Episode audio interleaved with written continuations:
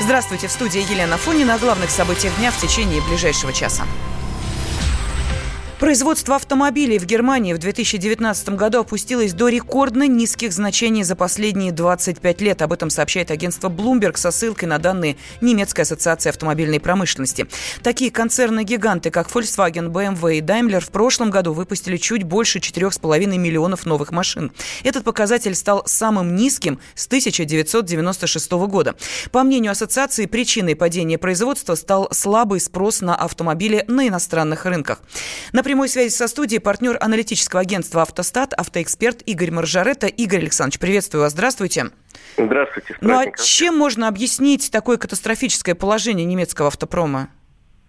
Вы знаете, э, странной политикой, которая ведет э, государство и Евросоюз в целом, да, в общем, и мировое сообщество по отношению к одной из ведущих отраслей экономики. Дело в том, что последние годы кто только из какой страны не бил несчастный немецкий автопром. Вспомните э, Дизельгейт американский, который нанес жесточайший удар по именно, в первую очередь, немецкому автопрому и концерну Volkswagen. Говорили о том, что это вопрос экологии. На самом деле это вопрос конкурентной борьбы. Еще Марк писал, ищите, кому это выгодно. Выгодно было американскому автопрому. Но тут дальше пошли э, войны в отношении автопрома вот какие. Категорический запрет дизелей в перспективе, хотя, с моей точки зрения, дизель далеко не исчерпал свой КПД и становился все лучше и лучше от года к году. Теперь мы на этой теме поставили крест, и все увлеклись электромобилями. Электромобили, с одной стороны, это вещь интересная, с другой стороны, перспективы крайне неясны, вам говорю серьезно.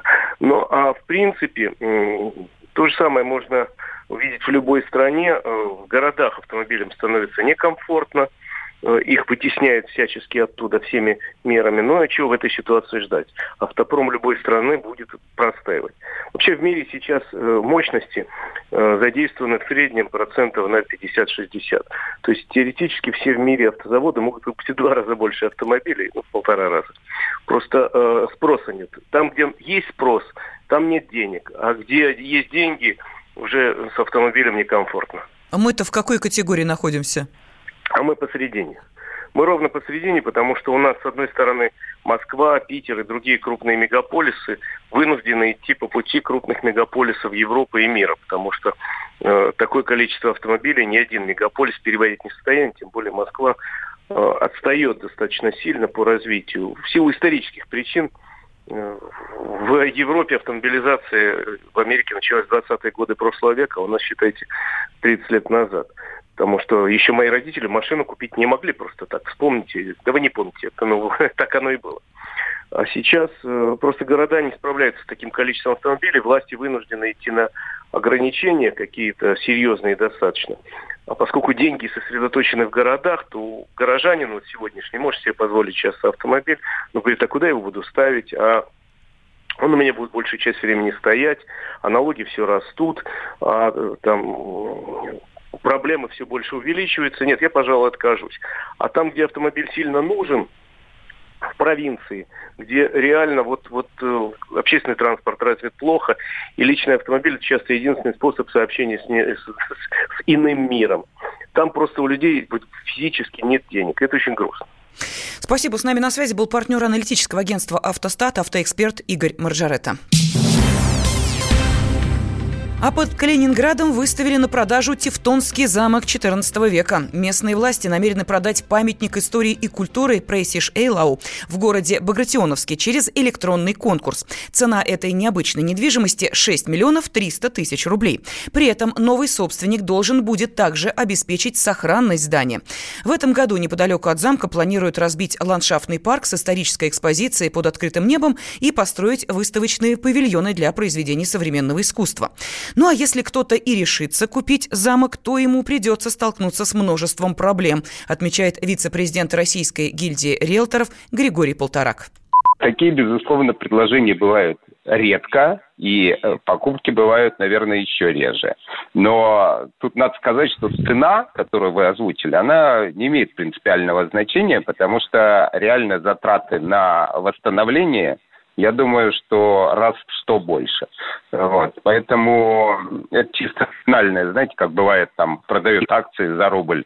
Вот. Э, пакет там контрольный какой-нибудь, да, э, это номинальная цена, безусловно, такое приобретение, оно, ну, наверное, для э, либо для какого-нибудь музея будущего, либо для любителей старины, потому что, безусловно, это огромная работа и огромная ответственность по восстановлению такого рода памятников. Достаточно жесткие существуют ограничения по части использования, по части восстановления таких объектов. Вот, поэтому я думаю, что не просто будет его продать, и цена, она, в общем-то, ни о чем. Замок был построен в 1330 году. После Второй мировой войны его не ремонтировали и не эксплуатировали. Летом 2018 года Тевтонский замок уже пытались продать. Тогда начальная цена составляла почти 10 миллионов рублей, но торги не состоялись, потому что на участие в аукционе не было подано ни одной заявки. В ваших маленьких домишках ваших стареньких машинах. Время бережно и мерно. Набирает силу грома.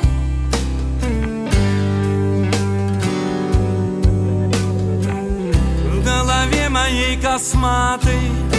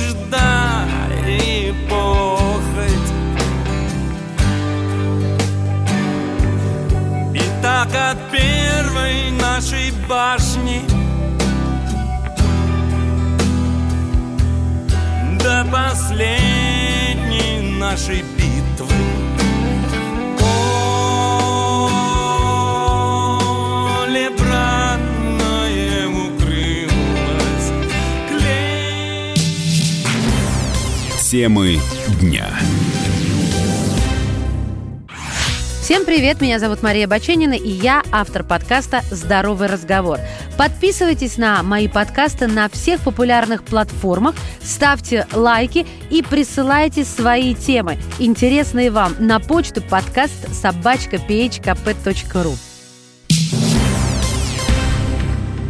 Названы лучшие способы прийти в форму после долгих новогодних праздников. Специалисты советуют исключить из рациона тяжелую пищу, в том числе майонезные салаты, а также алкоголь. Как рассказала врач-эндокринолог-диетолог Ольга Рождественская, нужно есть больше овощей и забыть про поздние ужины. Сделайте так, чтобы главным э, в рационе была зелень, овощи, и белок. Постарайтесь исключить э, углеводы, сладкое, сладкие воды, а, безусловно, алкоголь. Вторым моментом а, смотрите за размером порции, потому что размер порции имеет значение. И, безусловно, главный мой совет – помните, что кратковременный голод, а это именно не есть на ночь, является самой главной дорогой э, к активному долголетию.